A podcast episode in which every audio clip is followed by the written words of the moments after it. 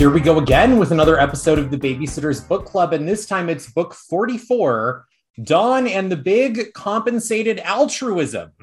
Uh, I'm very excited to kick off 2022 with this particular installment, which I thought was uh, very generic of the Babysitters Club, for better or for worse. A fine book. And I am very excited to talk about it. I am frankly much more excited about the person that I have here with me to be my guest, uh, a fantastic get, the best that we're going to do on the Babysitters Book Club. It is my uh, my previous AP English teacher, the fantastic Jennifer Hanson. Mrs. Hanson, I think I have to call you. How are you? I'm well, Jeremy. I'm delighted to be here. Although with that intro, I don't know if I can possibly deliver. I think I think you're going to do just fine if I had to put money on it. Yeah. Um, yeah. Thank you so much for agreeing to join me here. Um, I you are far and away the most requested guest by other guests that have been on this podcast. And I'm, I'm very intimidated just being here with you because uh, you were the best teacher that I had up until high school, maybe still to this point. Uh, and I'm, I'm just very excited to pick your brain and get to chat with you about this book.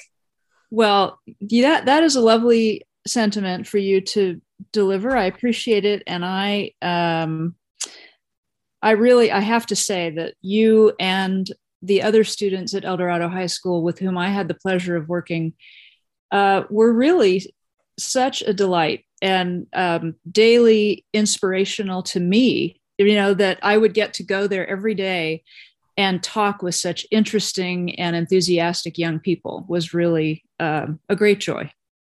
Oh, that's so nice of you to say. And uh, this book, there there was so much in here. I had chosen this book for you basically randomly, uh, and then as I was reading it, I was like, oh my gosh, there's so much about being a teacher, uh, sort of like working in administration, also at a at a elementary and a middle school. So uh, mm-hmm. this this really lined up really perfectly. Um, I guess before we jump into this particular book, I would just love to know um, what has been your experience with the Babysitters Club in general before this? Uh, had you encountered it before, or was this brand new to you? Well, I knew of the Babysitters Club, of course, but I had never read a Babysitters Club book ever. I'm ashamed to say. Um, although I was an avid reader of Nancy Drew. I think I was just, you know, this was after my time as a young reader because I think these were I did a little research on the, the original author, and I think she was starting out in the right around 1990. It's yeah, it's like 88, 89, 88, somewhere right, around there. Yeah. And you know, I was already um married and with children, you know, by that time. My daughter, I think, read some of these. I I read Nancy Drew like crazy. Uh but I appreciate any book series that gets young people reading. Mm-hmm. Right, right. Have you um, checked out at all the Netflix series that's going on right now? Because I know that's been a I lot of people's not. entry point. Okay, okay. Mm-hmm. Um, I hear I hear it's very popular. I'm sort of like purposefully holding off because uh, I want to do all the books first which is going to take me however many years. But um, I've, I've, heard it's it's fantastic, and I've heard a lot of people really enjoy it, hmm. uh, getting into it yeah do they do they follow the books in terms of era or do they have they brought it into the 21st century i believe it is set like in the current moment um, uh-huh. I think they've also played a little bit, like I believe uh, Mary Anne is a black character, Dawn is a Hispanic character. So they've nice. played a little bit with some of increasing the diversity of the Babysitters Club. Mm-hmm. Um, yeah, but what I've heard from a lot of people where that's their gateway, they've said they've really, really enjoyed it. And I know the fan oh. response on Twitter too has been really, really big. Uh-huh. Uh-huh. Yeah. you know, one thing I'm fascinated by, I hope you don't mind a little uh, tangent, of is course. understanding what was the genesis of this project for you. Sure. Yeah. So um, the boring answer is it was a pandemic copy, uh, where just when we were in lockdown, I needed something to do. And I listened to podcasts all the time. And I was always thinking, like, oh, this would be a fun thing to to just start for, for fun, like, you know, no expectations that it's really going to go anywhere. Um, and then I just always, I, I really couldn't even tell you where this idea came from, but I had always had in a big the storage box that I inherited from my cousin every single one of these books. Oh. And I oh. thought it'd be so fun to reread these, but then uh-huh. also like every time I reread one, try to um entrap someone new into reading it with me to get their idea because I think the Babysitters Club really runs the gamut from like like fantastic, very sincere um, mm-hmm. youth fiction to just like bonkers uh, sort of insane, like what are they doing youth fiction. Um, and every book I never know, like going into it, which one I'm gonna get. Um, yeah. so that that was kind of fun, and it's it's been a really good excuse for me to um, visit with some of the people I haven't talked to in a very long time, uh-huh. uh, and, it, and that's always like fun too. I always say that the podcast is really more a vehicle just for for me to be able to like catch up with people or talk to people that I wouldn't otherwise um, get to spend a couple hours with. But um, yeah, that's that's kind of like that was my vision when I started. Is just will be a fun mm-hmm. thing for me, and it's it's it's been really fun. Good. Yeah. Good. Yeah. Um, so did you enjoy this book? I guess still like sort of at a high level. What did you think? It's well, okay if the answer is no.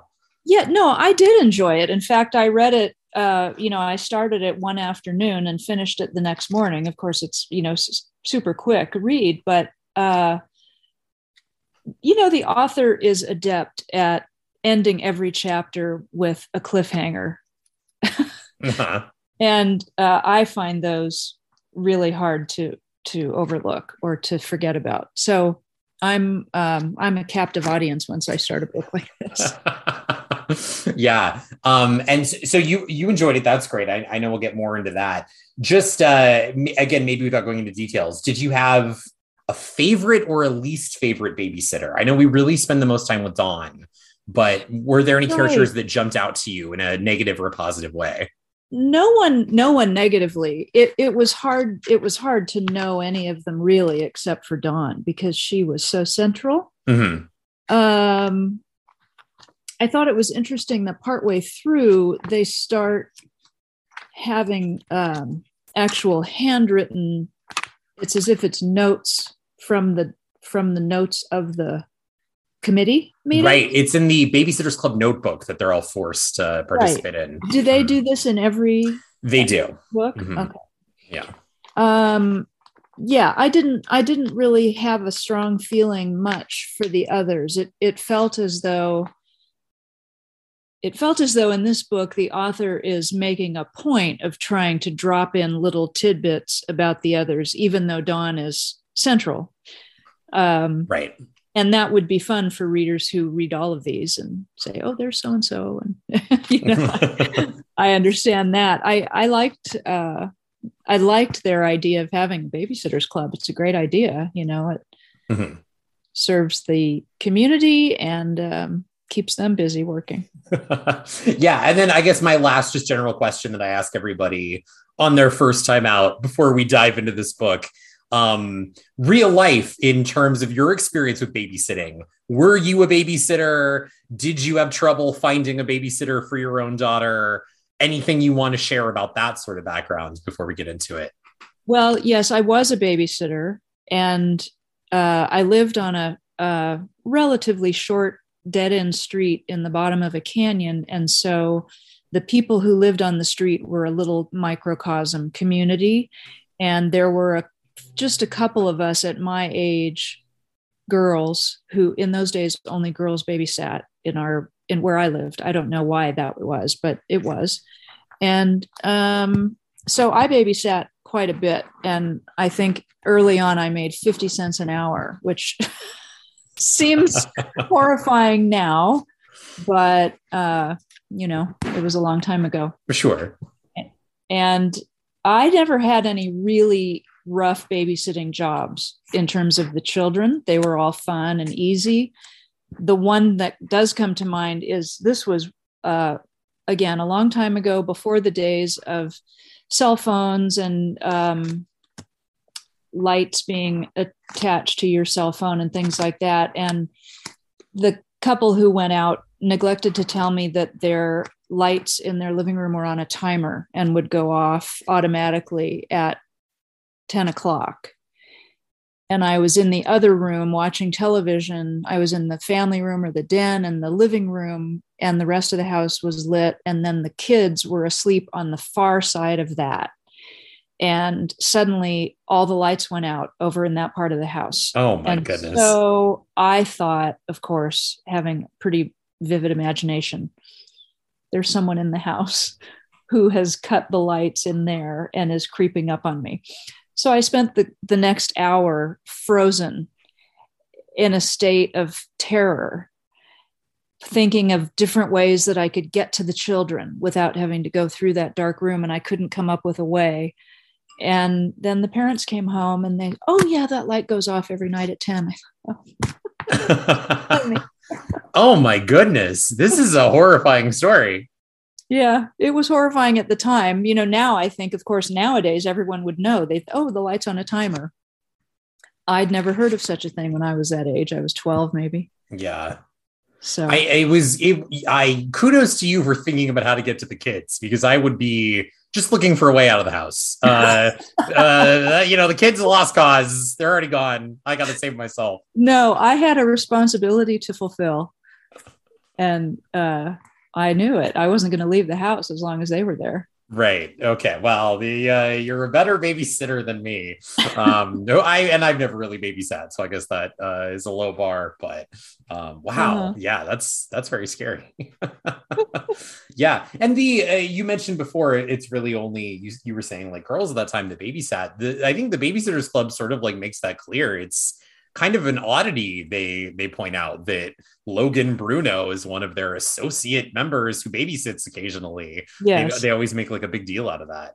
Yes. Yeah. They mentioned someone. In fact, you you can see since we're on Zoom that I have little notes to yes, myself on the I, book. I wouldn't have uh, doubted anything. I wouldn't have expected, expected anything else. Less. yes, yes. But at some point, someone mentions Jeff. Sure. Um, and I think it's someone's brother. It's Dawn's yes, brother. It's Dawn's little brother. Yes, who now Did something happened to him. He so Dawn's parents are divorced.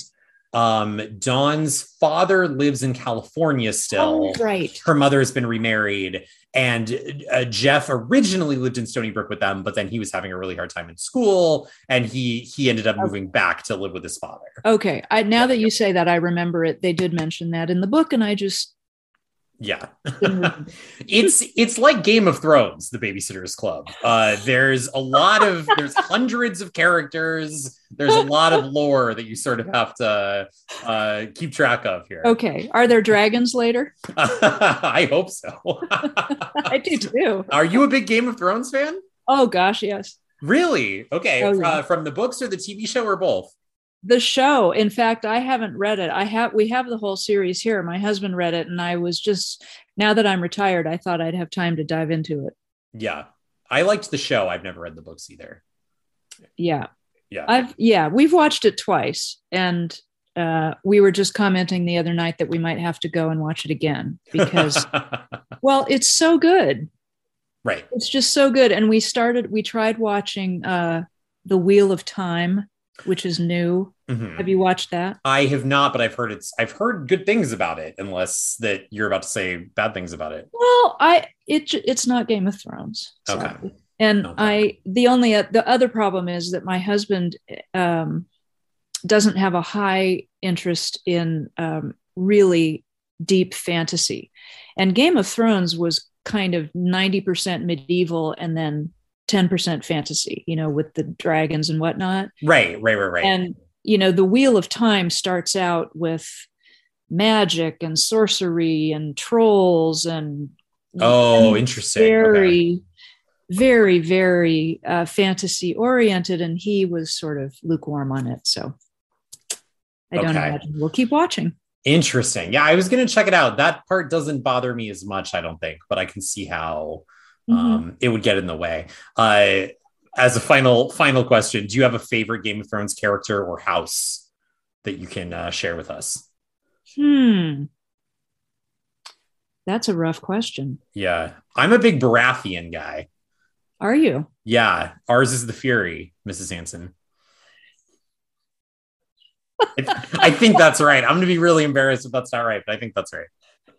I, you know, I don't. I'm unprepared to answer that question. I'd have Okay. to think about it because it's it's. You know, you could post this podcast and it, I could say something rash and have to live with it, and I don't know if I could. People do uh, take these things very seriously. Yes. Um, yes. Okay. I just a quick Google. Ours is the Fury is the Baratheon House model. So phew, I got Uh, that one right. Yeah. Okay. Well, you know, people are into Danny or not into Danny. Mm, strong opinions. yeah. Well, I I do like Daenerys, and I even though she went bad at the end, you know, I I can understand why because she had been, you know, pissed off and mistreated for a long time. Right. and uh but you know she had Jon Snow to go back to what was her problem why would anyone mess that up okay. i don't know Yeah. So next we're going to start a, a Game of Thrones rewatch podcast, you and me, where we oh do every episode. yeah well Yeah. that sounds like fun okay. Yeah, I had no idea. Game of Thrones. I wouldn't have had that on my bingo card for our conversation today. Um, great.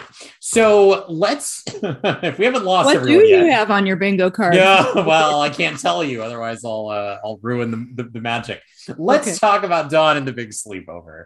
okay Um, so I tend to just go through these things chronologically, uh, unless you have another way that you want to do it. Otherwise, I'll sort of take the wheel that way, and we'll we'll move through it if that's okay with you. lead on Macduff. All right.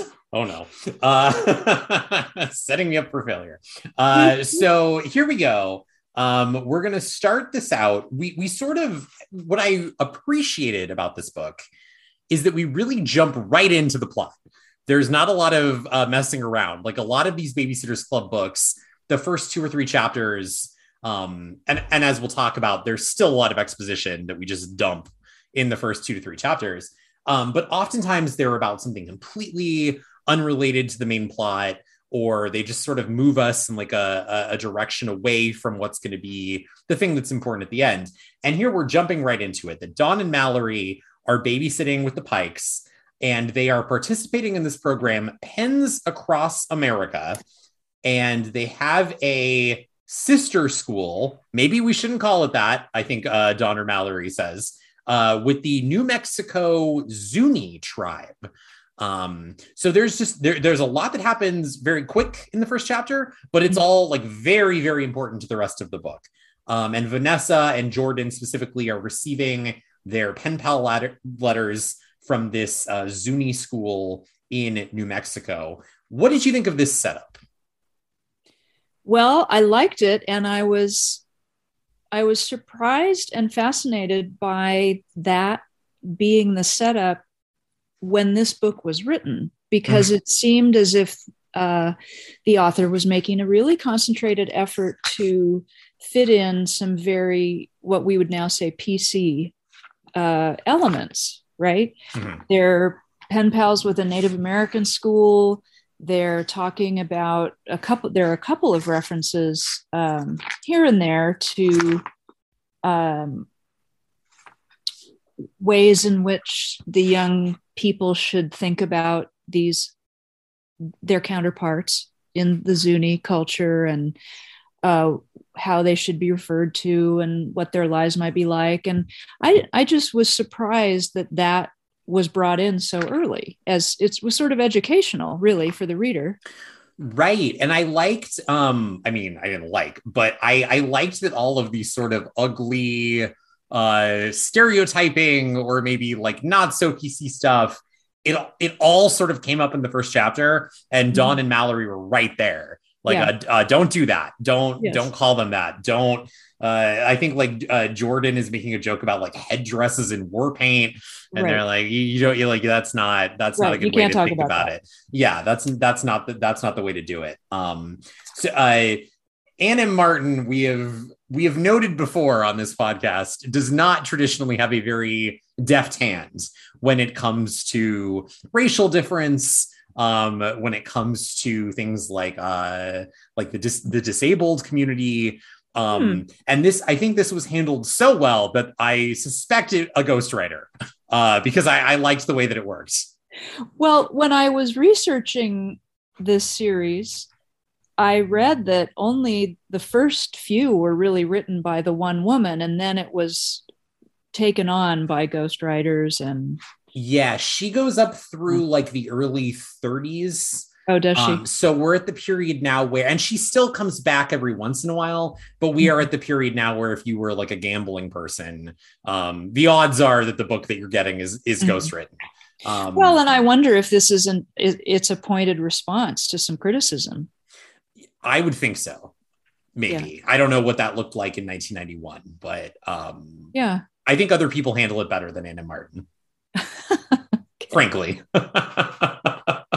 Quite frankly, yeah. Mm-hmm. Uh, Kaylee Salstrand had a lot of thoughts about uh, Ann M. Martin uh, handling racial difference. Did she Um, read a much earlier book? she did. Uh, I can't remember what the book was that we did, but there were. I think I've done two with Kaylee that were from that era. Uh-huh. Um, and there, there was one where she, uh, she, I don't want to misquote Kaylee. She said something about like an old white lesbian's idea of like racial justice is how Oh, she, uh, how she uh, classified Ann M. Martin. I Oh, hope I'm getting that right, Kaylee. I'm sorry if I, I'm sorry if I'm not, but there was something that she, she, she's often very tone deaf. Um, the way she often describes Claudia as exotic looking, um, Right. the way that she often like goes to weird lengths to talk about like exactly what shade of skin Jessi has. Um, so there's Right. this was nice is what I'm trying to get at. I don't want to bring all that all up again. I'm saying this was nice that it was It was nice, and I was interested. I put one of my little sticky notes at the point at which Jessi is described as being a dancer, and she's the only black member of the ballet group, and Mhm. That when their family moved to Stoneybrook, they were the only black family, and they had a rough time at first, and all you know. right. So it does sound like token, hmm. And it's yeah, and it's a nice that- token handling in a way. right. And it's nice that we're including like the diverse cast of characters Um, there are going to be later books. I believe uh, Keep Out Claudia is the big one coming up, where there is like a, very explicitly a racist family in Stoneybrook that they Oh. have to deal with. Um, yeah, it, it, it can be odd when uh, Ann M. Martin is sometimes writing about, um, you know, Jessi, my eyes are like coal, but my skin is like cocoa. And there's like a lot of this. It's like uh, coming from a white author. This is like a little, Yeah. a little uncomfy. So, yeah. um, yeah, and all this to say, I appreciated that this was the chapter where sort of all the all the like ugliness was like brought up by the children, and then sort of like uh, shut that down. We're not going to Mhm. be doing that in this book. Yeah. Yeah, which was nice. I thought. Yeah. Um. So yeah, what else is going on here? Uh, Jordan's pen pal wants to know. Uh, has Jordan seen any of the Teenage Mutant Ninja Turtles movies? Have you seen any of the Teenage Mutant Ninja Turtles movies? I have. Okay. uh my my son my my older son was very interested in them when he was young and he was born in 1990 Okay. S- same as me. so yeah so he kind of grew up on them Mhm. um they weren't my personal favorites But- uh you know i was raised on disney uh-huh. Disney princesses, etc. And our daughter, who's a, a few years older, was very was captivated by the Disney princesses, not so much by the turtles. But Luke enjoyed the turtles. Okay. I was never a big TMNT guy, but I know a lot of people are really they swear by that. Yeah. Yeah. Um, what about Nintendo? That's the other question. Do you have a Nintendo? Oh yes, he was, he was big in Nintendo. Yeah. I was allowed to have a Game Boy when I was like nine. He had one of those too. Yeah. Those are great. Yeah, still I think have- there's still one plugged in over here near me. oh wow. Frankly, or uh, it's some other little. It's rectangular, and there's a blue strip on one side and a red strip Yeah, on the another. Switch probably. The Switch. I, I don't know about these things. okay. We play Animal Crossing on the Switch. You would like Animal Crossing, I think. I I don't play any tech games at all. Yeah. I'm sure you're surprised to hear that. nothing, nothing on the phone you don't do? Nope. All right. Uh, fair enough. Fair enough. so uh, and and the kids are thinking, what kind of Stoneybrook paraphernalia can we send over to our pen pals? Um, so Dawn is going to get home. Um, Mary Anne is like, uh, "Oh, Dawn, did you have a hard job? Why are why are you so in thought? Did you have a hard job?" Um, I hate Mary Anne. I just want to put that out there. She's my least favorite character. Um, so I, I took great pleasure in writing down Mary Anne is dumb and doesn't know what's wrong with Dawn. Huh. Well, you know, hate is a strong word. You, sure, sure. do you really hate her? Um, uh, having sat here through 50 plus books with her, yes. okay. Unequivocally, yes. Um, but I won't I won't bore you with that. Um, a couple other notes from I guess the Mary Anne Dawn household. They say Mrs. Schafer is uh, no Julia Child, which I thought was mean. and yeah, and uh, youth is wasted on the youth is something that uh, Richard always says. Uh huh. Yeah. Did you have any thoughts on this sort of blended family, the the Richard and Mary Anne and the Dawn and the Sharon? Well, I just thought how lucky that the girls get along Mm-hmm. Mm-hmm. so famously because that doesn't always happen. Yeah, it wasn't always that way. Uh, We Oh. we went through a few books uh, getting here. Uh huh. Yeah. Well, that probably created some interesting tension. Yeah, uh, it ends when they tried to share a room together, but then Dawn didn't want to share the room anymore, but she also didn't want to admit she was wrong about asking to share the room. So she uh, came up with an elaborate plan where she gaslighted Mary Anne into thinking that her room was haunted. So she didn't have to take responsibility. Did they call it gaslighting? Uh, they, uh, that's my word Yeah, for what that's went what I on there. That's funny. yeah. Um, well, Dawn did strike me as uh you know, she she obviously is doing a good thing in this book that I read. Uh no doubt about it. Um but all of these girls are uh movers and shakers. So Mhm. I could see that if they find themselves on the wrong side of a situation, they might use their power. Right, right. And I think Dawn, well, this is maybe a good time to talk about because chapter two is, I think, where they they give you the exposition dump. Uh, like here's Kristy, and here's about Kristy, and here's Claudia, and here's about Claudia. Um, was there anything that know- stuck out to you from that, or just that model? Well, what stuck out to me was my my big question was do they do this in every book? They do. They they give this laundry list of who everyone is. You get one chapter about who everyone is, and then you get one chapter about how the club runs. That's just going to be a given in every Babysitter's Club book. Is it exactly the same? I, I don't think it's you have to rewrite it copied and pasted. I think you rewrite it every time. I don't think it's copied and pasted. Yeah. Boy, that would be rough Right.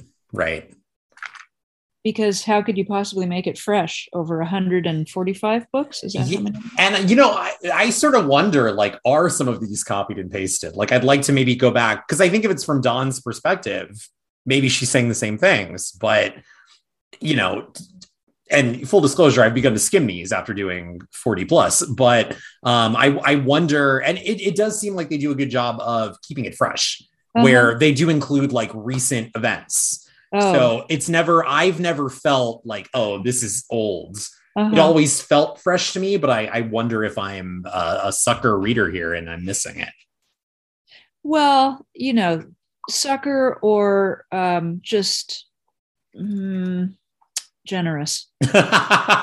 Maybe. that's a nice that yeah, that's a very that's a generous word. Yeah. yeah. Um, and then I had another question. Oh, I was just gonna say, yeah, I think Dawn, one of the things that I really like about Dawn is she is like extremely um, I don't know the word I want. She's very sort of like outgoing, she's very self-confident. And that I like about her, even when and I think this is an example of that being used for good. There have definitely been previous examples, such as the aforementioned gaslighting, where I just sort of think like Dawn is kind of a crazy person. Uh, Yeah. But but I, I liked the way that it was uh, expressed in this particular book. Well, right. In this book, she is a model of humility. You know, Mhm. even even pulling off this big, big project, Mhm, she doesn't lord it over anyone, mhm.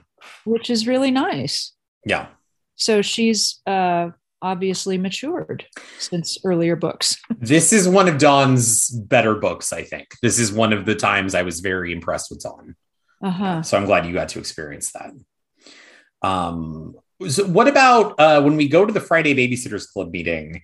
This is where you're going to hear a lot more about how the club runs. What did you think about the club in general? You started, you, I think you already intimated that you were interested, uh, or you thought that it was like a a, a well running machine here. But uh, were there any general thoughts on the club itself? Well, I liked the I liked the fact that it it ran well and they had organized it nicely, but at the same time, mention is made of somebody's late or somebody doesn't do what they're supposed to do they're not taking notes instead of they're just watching you know something happening or that even though on the surface it seems as if it's very well run and organized. They're still teenagers and you know i mean it it could be uh, old middle-aged people like myself it, you know things don't always run the way they're supposed to even if all of the the parameters are set and everyone knows the drill it still doesn't always work that way. Right. Right.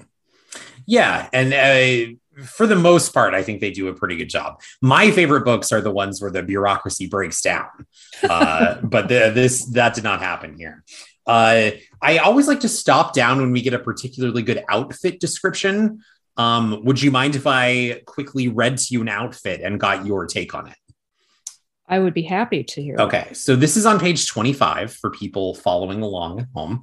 Uh, this is Mary Anne and Dawn arrive to the meeting.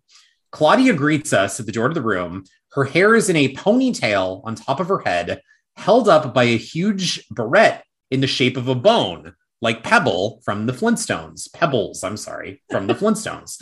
It made her hair bounce when she moved. She was even wearing a Pebbles type outfit a pink off the shoulder blouse with huge polka dots and a ragged bottom over black tights. On anyone else, it would have looked dumb or babyish, which is the worst word you can use in the Babysitters Club universe. Oh, it is. Uh, oh, yeah, babyish. That's fighting words. Uh, but on Claudia, it looked cool. So, what do you make of this outfit? Is this a thumbs up, a thumbs down? What do you think?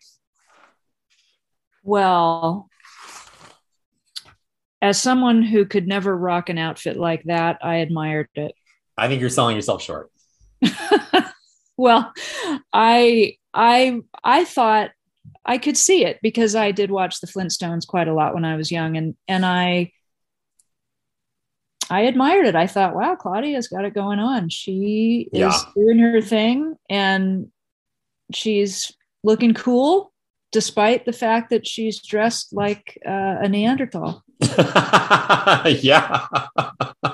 yeah. Claudia's the best. I can't get enough of Claudia. She's so cool. Yeah. Yeah. I mean, she has a personality, clearly, right? She- Right. She's interesting and she's doing her thing her way, and that's great. I think she's underserved in this book, but I guess there's like not a ton for her to do when it's Dawn's big project. Well, and I also like how she pulls the bag of pretzels under the bed and says, "These are for you, Dawn." You know, right. it's as if she's really noticed who everyone is and cares about them. Yeah, she does a good job because Stacey's a diabetic. Dawn is into health food, being from California, of course. Um, course. so uh, yeah, she does a good job of making sure that they have like healthier options in Right. her um, cabinet of curiosities of hidden hidden uh, snacks. Yeah, yeah, I, I admired that. yeah, uh, yeah, that's that's a great point. Um, yeah, so Mallory is late to the meeting, which is oh boy, she's gonna get it. But then it turns out she has some sad news. Um, the sister school with the Zuni population has burnt down. There was a big fire in the community, Right, and this is this is what's going to set off sort of the conflict for the rest of the book. right. Yeah, very sad news. It is sad news, and I wondered. Uh, I wondered about it. it. I don't know. It seemed um, unusual that didn't it start at the gas station? Yeah, I remember seeing that in a letter from one of the students later. Like Right. it, the, the fire started at the gas station. Started at the gas station and then burned down the school. And I thought, well, that is curious that a school is that close to the gas station. But Hmm. I don't know. In Zuni land, perhaps. Yeah, and I guess uh, doesn't it also like take out a lot of the residential area as well? Right. So, Some of the people maybe so it swept through the community. Yeah. yeah. Um, and you know, I feel like uh, sadly nowadays in California, we're very used to, uh, oh, the fire started and it just wiped out a whole town. Um, Right. But yeah, I, uh, I don't know if any of those have ever started in a commercial area. Right. I don't know. But anyway, it was uh it was startling. I that was the point at, in this book when I realized, oh, some of the topics of these books are going to be quite serious Mhm. and real. I didn't know what to expect going in, having not read one before. So I thought this might all be sort of frivolous. Uh, I didn't know what you know what it would be. Frivolous young teen. Oh my gosh, it's a crisis that Paul doesn't like Susie or something. know. yeah yeah that's a great point and i think i think actually one of the reasons i i still like the babysitters club uh is i don't i never know either when i pick up a book i never know if it's going to be you know Mary Anne's boyfriend drama or if it's going to be um like like something very serious affecting housing and livelihood Yeah, yeah yeah. Well, that's that's interesting. So some of them aren't this um, topical or serious.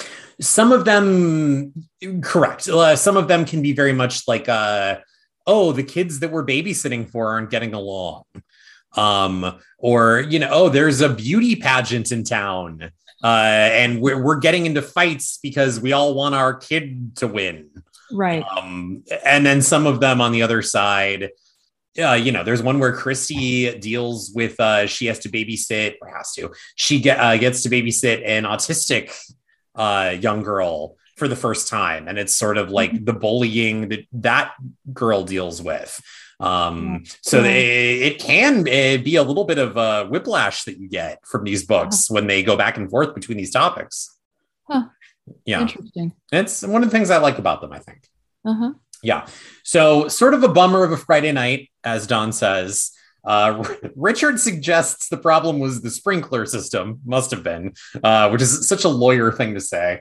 Um, and then uh, Sharon sort of is just like, ah, they'll rebuild. Life goes on, uh, which is which is also a very Sharon thing to say. Um, so they decide that they're gonna come up with something to help. And Dawn thinks that Stoneybrook Elementary should have a food drive, a clothing drive, and a fundraiser. Um, that's that's her plan. She doesn't really have the details worked out yet, but that's what she wants to do. Right. And I don't. I wonder if she realizes at the beginning of of her plan how big a plan it is.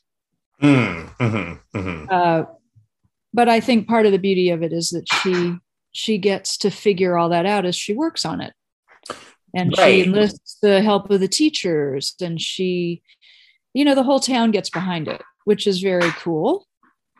Um, and it all goes off really smoothly in spite of uh, you know a few little hitches my favorite hitch frankly was when all the kids start bringing their parents goods without their parents knowledge and turning them in because they were getting points toward the sleepover and the parents go there to buy buy back their own things because Yes. didn't want them to be given over Reappropriated goods. Yeah, that was pretty funny i didn't see that coming I like that. Yeah, same, same. Um, on page 36, Dawn says, I did something I normally would never do. I called a teacher at her home. And I thought, hey, me too, Dawn. Right. Well, because if you t- call a teacher at their home, I don't know. Maybe if you live in a really small town, like when you were in elementary school, could you get away with that in Placerville? I mean, I don't think, I think I could have gotten away with it. I don't think I ever had any reason. And it, it definitely would have been like, I would have asked my parents, like, can you call this teacher at their home? Like, I don't think I ever would have done it myself. Yeah. Right.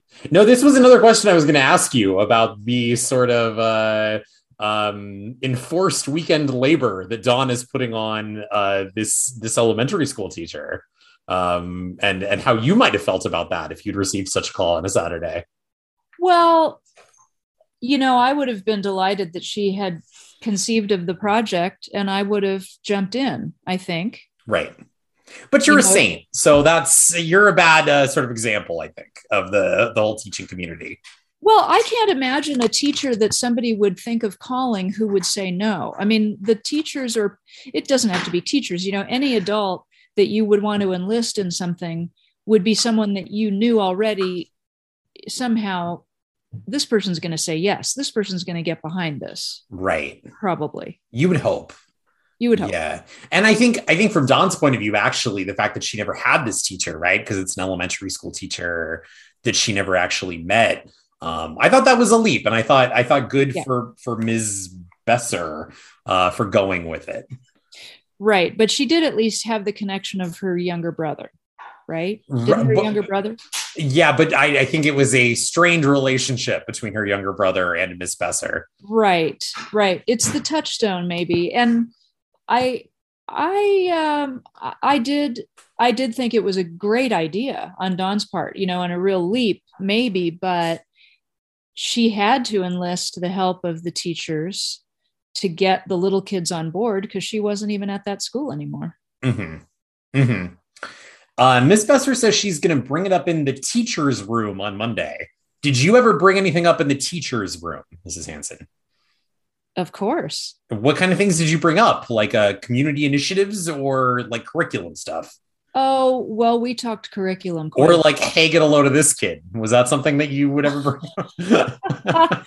well uh, only in a very professional way sure. of I will say, like, if we talked about students, it was always in the vein of, uh, you know, I can't seem to help so and so. Is anyone else doing anything that might work? Can, you know, is anyone else having success? What could I do differently? Or, um, you know, if someone maybe is being a real pill, say, has anyone else talked to this student's parents yet? Or, Yeah. you know, is there anything we can build on here? Um, but Sure.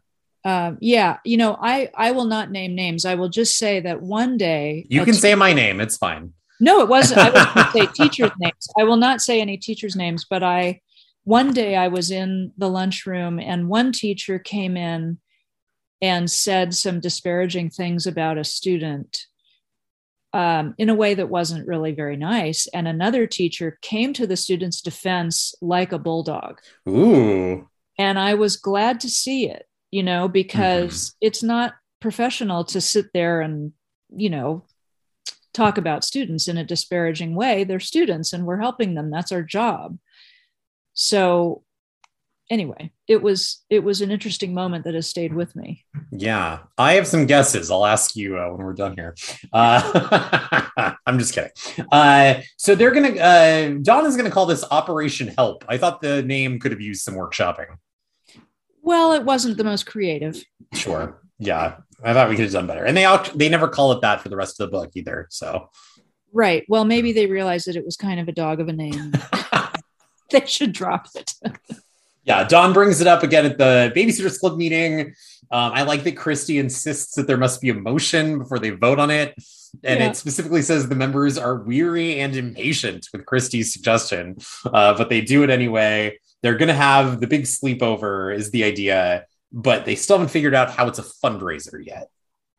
right. Mhm. Well, I think the sleepover was a great idea, uh, you know, as a way to sort of give the kids something fun to look forward to at the end of the big project. Uh, I got a little nervous when they started assigning points to it. I didn't really understand the way that that works.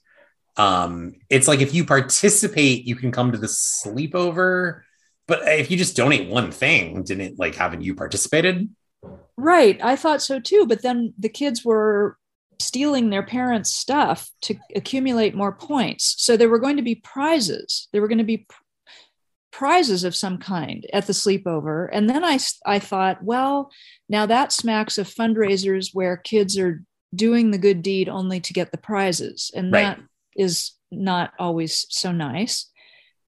But then I thought, well, if it's a motivator and they're really helping these other kids uh, down in Arizona, that's was it New Mexico, Arizona? Uh, I think it's on the border. I think they do say New Mexico, but when I looked this up, it's it's on the border. Yeah, New Yeah. Mexico. It says on the back. Okay, so uh, anyway, I had mixed feelings about the prizes, but I also do know that little kids are motivated by that. Little kids like to accumulate stars or prizes or points or anything. They, you know, they rise to that. Mm-hmm. And with older young people, you can uh, appeal to their altruism, mm-hmm. their, their growing sense of altruism, hopefully. But for little little kids, they they don't necessarily know what that means. I also felt like they were a bit missing. I don't know what you call it, like a revenue uh, chance. Uh, just charge them 20 bucks to come to the sleepover, right? And like give all 20 bucks in, in the pot. Uh, y- you know, the parents are getting away from their children for the evening. That's got to be worth 20 bucks. They're getting fed. Um, right. I, I, think they could have done really well if they just uh, charged admission to the sleepover. But then I guess we sort of miss out on the plot point where it's important to participate. Right. That that that raises thorny questions, doesn't it? Because if you the the sleepover was supposed to be a um, uh, a prize right. of its own for the kids who participated correct? No work no no play is what dawn tells them. Right. Mm-hmm. and then you think well what about the kids who aren't able to participate? But all the kids could because they could do something of their own to sell their you know sell their time or their effort or try to donate things. So every kid did have an opportunity. It sounded like maybe they could have offered to charge the parents $20 of the kid for the kids who didn't participate. So those kids could right. if they wanted to. Yeah, and it's it's also, I mean, you bring up where we get into a little bit of the um I don't know if it's nepotism, the favoritism that comes along with who are the babysitters club's favorite sitting charges where if they're not right there when Haley Braddock is pretending to be uh, Madame Laveau, the Queen of the Gypsies, which I think has its own set of uh, non PC things at this point. Um, like, would they know about that? And would Haley Braddock still win an award? Uh, were kids that were not being babysat by these specific seven girls doing even more, and we just didn't know about it? Right. Yeah. Right. And uh, you know, I I suspect that those kinds of nitpicky questions were not on Ann M. Martin's mind necessarily. Well, that's why I started a podcast, Mrs. Hanson. I'm here to represent the people. you wanted to nitpick, huh? Oh, I mean, that's all I have. That's all I have. Uh, yeah. Um, so, yeah, uh, they get to go to the assembly at Stoneybrook Elementary. Dawn is going to present at the assembly. I thought it was interesting that there is a specific like intercom announcement at the middle school for which students will be leaving early. Um, I don't remember such a thing in my public school career. No. Seems like a disruption. Right. They wouldn't, the only reason they would have done it is if they had accompanied it with, let's all uh, congratulate these young people for creating this project, for pulling it off, for doing something for with the community to help these unfortunate people in New Mexico, yada yada. Right. You know? Right. They didn't they don't go on the intercom to say so and so, please come to the office. Or right. At least even when I was young, they didn't do that. So it's not it's not just a flaw of be, having been written in the 90s yeah, you get like those, in my experience, you get like those weird, like quarter sheet notes delivered to you when you have to go somewhere. Although, now that I've said that, I will also say the principal I have most recently worked with mentioned that when she was a new teacher, a brand new teacher, and she was in the, in Rhode Island at that point, that she would forget every day to turn in her attendance, and that the secretary, the school secretary, would come over the PA system and say, Miss Picali, I don't have your attendance yet. Oh my goodness. Which surprised me, but she said, Oh, yeah, they always did it back there. That so maybe it's an East Coast thing. I, I that might have just been that particular secretary. I feel like it might have been, but I don't know. I wonder if it's an East Coasty thing, uh, or maybe it's a really small school thing. I don't know. I guess, yeah, I guess could be. I, I like when that other guy is like making fun of her and Dawn says, Eat your heart out, Ray. Uh, and then she's like, I shouldn't have said that, but I said it. I love that. Ex- like, eat your heart out. I haven't heard that maybe ever in my life. Well, it's definitely an older expression. Have you ever told someone to eat their heart out in a uh, sarcastic manner? Uh, I don't believe so. okay. if I did, I don't remember it. Fair enough. Fair enough. Uh, yeah. So Dawn gets to talk at the assembly for the elementary school. Um, she says, "Do not tell the sister city. Do not tell your Zuni pen pals what we're doing." Um, uh, she says this is going to last about three weeks. And I like when Jordan pranks his older sister by pretending there's like a bug behind her, and then everybody laughs. That got a laugh out of me too. I liked, I really liked when Dawn, did she do one assembly or did she do a second one later? I think it was, they said it was everyone in second through fifth grade. I guess the first graders are too young, but I think right. that's just well, one is, assembly. Is this the one where at which she puts aside her notes and ad libs it? Yes. I, and oh, I loved that. Yeah, you're right. Cause she does a second presentation later, but I, I think that's right. I think that's right. Because I thought, okay so this this is really dawn showing some um, maturity and authenticity mm-hmm. you know she's mm-hmm. able to not read from the script and just talk about how important this is and i was yeah. impressed and i think whatever like whatever mean things i could say about this 13 year old character uh, dawn is very passionate and dawn is very um, invested in what she's invested in so i like to see that as well yeah yeah. Um, it's time for the Pike Carnival, Mrs. Hanson. The carnival. The carnival, yes.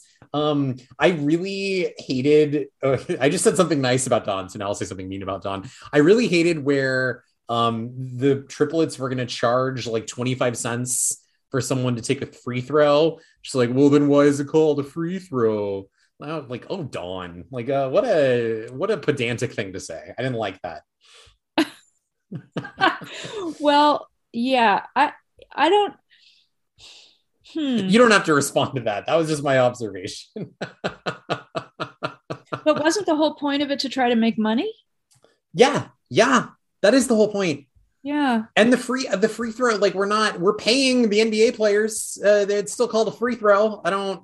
It's, it's a dumb. It's a well, dumb thing to say. Is that a comment on how non-athletic she is she just doesn't understand i think it's just like a dumb joke that the ghostwriter was like well if you have hmm. to pay for it why is it free i, I didn't have time for it um I, Jessi's cousin keisha is here which i felt like we didn't really spend enough time with um it's like one throwaway line about how Jessi's cousin keisha is visiting her and they're going to take photos huh. uh but like a lot of Jessi's storylines are always about like how much she misses New Jersey. Um, her cousin Keisha, her cousin Keisha, say that five times, is her uh, best friend. Uh, I thought there was going to be more with Keisha, and then it's just missed like, opportunity. Just like one or line. Yeah. perhaps if this is a ghostwriter, she has a checklist of things to mention. Oh, and Keisha's uh-huh. one of them. And yeah she doesn't want to give it much time, but she wants to get it in there. That's interesting. I hadn't thought about that. That makes a lot of sense. Yeah, yeah, yeah. I, I buy that. Um, what what did you make of Goober Mansfields here to do the dinosaur show? well, did you put the book down? I'm impressed you kept reading when Goober Mansfield. I didn't put the book up. down, but I did think this is borderline creepy. Okay. that I gave you the book in the first place or Goober Mansfield? no, no, not that you gave me the book. The, yeah. the guy in the dinosaur suit. I thought it's it's it's uh, pushing the envelope. Yeah, he's doing like dinosaur dinosaur shtick, I guess. Yeah. Yeah. Yeah. this really made me laugh. Uh, I don't think for intentional reasons. Yeah. Um, it, it, it's just really like, uh, I feel like, speaking of the checklist you just mentioned, I feel like the Babysitters Club always feels like it needs a couple of like wacky Babysitters Club chapters uh, like oh the kids are such a handful. And i sort of feel like that's what this and they like the the dog gets scared and like runs around like ah right. what a what a wacky circumstance. And then like it has nothing to do with the rest of the book. Right. So they have to have the chaotic moment. There's usually in these books and i was like happy that it wasn't really here there's usually like a much more tortured b plot there's like the A plot of what the babysitters are dealing with, and there's always like a B plot where it's like, uh, uh, uh you know, Jamie Newton is afraid of the dark, and there'll be uh-huh. like three chapters where they have to babysit for Jamie Newton and get him not afraid of the dark or something right. like that. So right. we actually were blessed that we didn't have something like that. I feel like in this book. Instead, well, we they didn't have time to do much babysitting in this book. They were too busy with their project. Right, right. Did you feel shortchanged about that actually? Well, you know, having not read another one yet, I didn't know what to compare it to. Sure. Sure. Yeah. Um, yeah, there was I skipped over the boring chapter where Stacey babysits for Charlotte Johanssen, but that was maybe like one of the uh, one of the instances of that. Here, uh, I mean, here's another instance where Claudia is at the Rodowskys and they're having a yard sale. Um, and this is where we get into what we discussed earlier that a lot of these uh, kids are bringing their parents' items uh, without their knowledge to donate for the yard sale. So right. yeah, we've got like a, a, a gang of like Fagin's thieves here that are working Stoneybrook. It was pretty. I thought it was pretty funny, especially when the man comes in. His whole his suit is there, and right. the the really um oh the the books that were valuable and oh yeah watson so watson this was actually maybe my favorite moment in the book where watson is like oh what, what kind of literature do you do you have which is like the thing someone says that does not read um and then uh dawn is like oh it's it's crime and punishment have uh-huh. you read uh-huh. have you read crime and punishment by the way I have to confess that I am halfway through Crime and Punishment. Okay, well, I was going to be embarrassed. I have been. I was trying to read it for like a year, and I just gave up, Mrs. Hanson. I just returned it to the library. Well, uh, don't be embarrassed because I'm halfway through, and when I when I stopped was before the pandemic started, and uh, I I ha- I have to confess that I have a problem with the Russian authors, mm. except for Anna Karenina, which I devoured, and it's okay. one of my favorite books. That's a Tolstoy, right? Uh huh. Okay. Okay. And um, but crime and punishment i all the way through i kept thinking um so this guy is tortured i get it and what's going to happen? And i just stopped really caring at some point. Okay i feel like you've granted me such absolution here from the guilt that i was carrying about returning that to the library like a month ago. Well life is too short to read bad books. Yeah. And i don't think crime and punishment is a bad book altogether obviously you know lots of people think it's um, wonderful. Mm-hmm. but if it's a bad book to you and you feel that there are other books that are better uses of your time i say read them. Dawn and the big sleepover. Right. Right. Objectively a better book. Yeah. Yes. um, i do have the i've never read a tolstoy but i do have him coming up on my list. Hmm.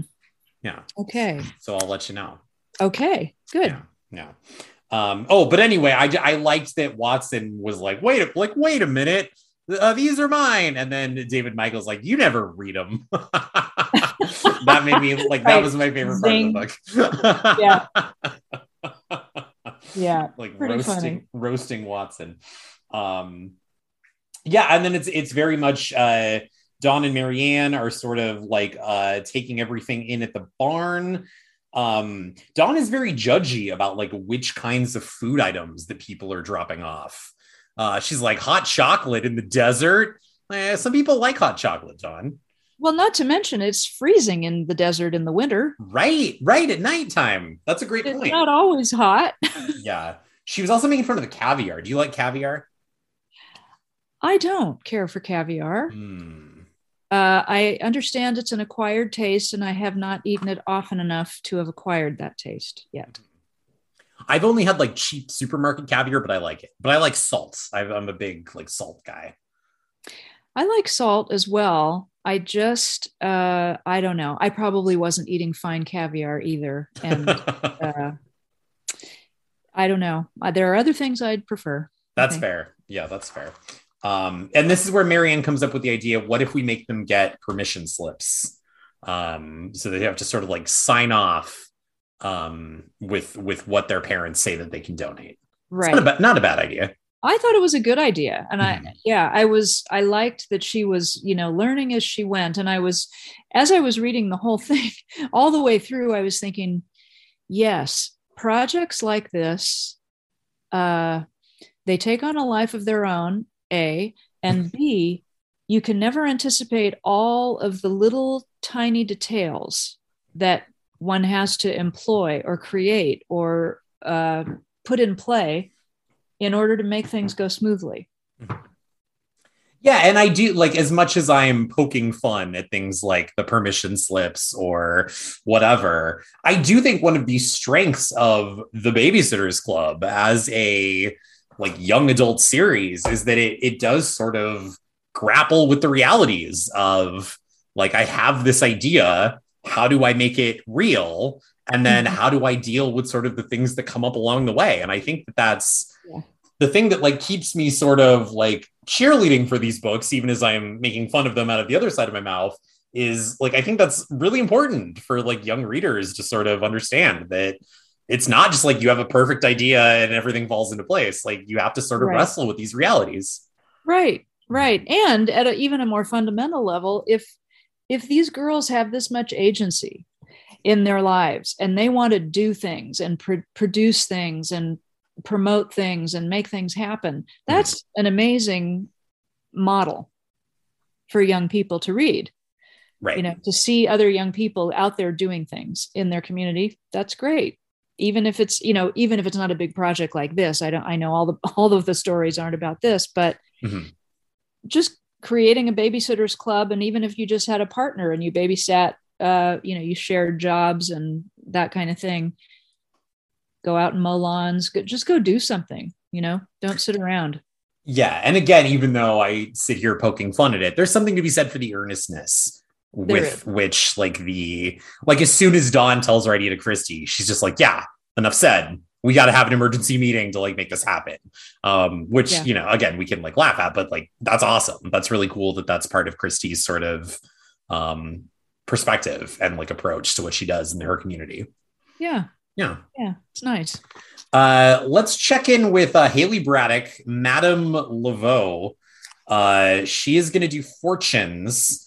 Um, and then uh, Alan Gray, Justin Forbes, and Pete Black are going to come by. Uh, and uh, Haley's basically going to grift them. What did you make of this? well i loved it i Me loved too. it. Me too. i love that she had the presence of mind to make it work for her and somewhat against them but not in a mean way right. Quarters, quarters, yeah she just outsmarted them and two dollars. Made it fun for them and Uh. made it fun for herself and made some money and everybody won. Yeah. Um, I, I have what's going to seem like a very random question. Uh, do you ever watch The Survivor, Mrs. Hanson? The show Survivor? I watch it because my husband and sons watch it. Okay. Do you like it or not particularly? Oh, this is a thorny question. Ooh. Okay. So I uh I believe that the story is largely scripted. So for that reason I don't like it. But I do think that it's interesting to see people in close quarters in relationship. So that aspect of it I kind of like. And I also like to watch people in extremis. So I like to see what happens when they're in one of the challenges and uh, particularly the individual challenges, you know, where they all are working against one another. Um, I like watching those because I like to see what people are made of and who's able to um, really come through on those. The part I don't like the most is when they all sit around at the tribal council talking to each other and tearing each other down and that part I don't love. Mhm. I I just bring this up because we um we well by the time this podcast comes out we will have released it but I did a survivor simulation with members of the babysitters club uh on on my pre on my 50th episode extravaganza podcast Uh-huh. um and we went through uh babies versus sitters uh so we sat down and we did that for like an hour and a half and uh Alan Gray, a big character on Survivor Babies versus Sitters. That's why I bring it up. Sounds fun. Yeah, it was okay. It was fun for me. I don't know if it's fun for anyone else. okay, I have a million more things I want to ask you about Survivor uh, later when we're done here. Um, Yeah. Okay. So what else? I mean, we're really gearing up for this big sleepover. Um, oh, one more question I wanted to ask you here. Dawn says that four of the teachers at Stoneybrook Elementary had volunteered to chaperone this overnight event. I was curious about your experience with chaperoning or sort of like volunteering as a teacher, as an administrator. How does that work? Is that something that you're excited about? Is that something that you avoid? Uh, I, I would just love an insider point of view on what that looks like uh, from your perspective. Right. Well, if if you mean chaperoning of dances, say at Mhm. at campus, Mhm. um, you know, well, every di- every school district is different, but in our in the the school district from which you came as a high school student, uh, all of the teachers were, as part of their contract, required to do a certain number of duties okay. uh, uh, over and above the school day. So we had to do, and I can't remember how many it was, but we had to do a certain number of duties every year. And those could be um, helping out at sporting events, they could be chaperoning dances, they could, you know, there were a number of things from which you could choose. And um, every year, the sign up day was a source of much intensity Wow. And- I didn't know there was one day. there was one day and it was carefully set up by times such that each year an, a new department would sort of go to the top of the list and get to be first Okay. and those departments every year would circle around so that the same people didn't get the first choices every year which is fair right? And we would go into one of the conference rooms downstairs in the office and there were all these pages laid out with all of the duty dates. This was before the day of computers of course. And all the duties were on pages with as many lines as they needed people there and the dates and the times and everything. And you we'd walk in and you know lots of people would have their hand drawn calendars of their person their private affairs so they wouldn't sign up for something when it's Susie's birthday or the wedding or whatever. And we had to sign up for all these things. Now that's not i think what you're asking. This kind of chaperoning would be a, a separate thing altogether. And i did go on a couple of trips to ashland. Did you go on one of those? I I did not, but I know what you're talking about. Yeah. so we took students to ashland a number of times for a few days to go to the shakespeare festival.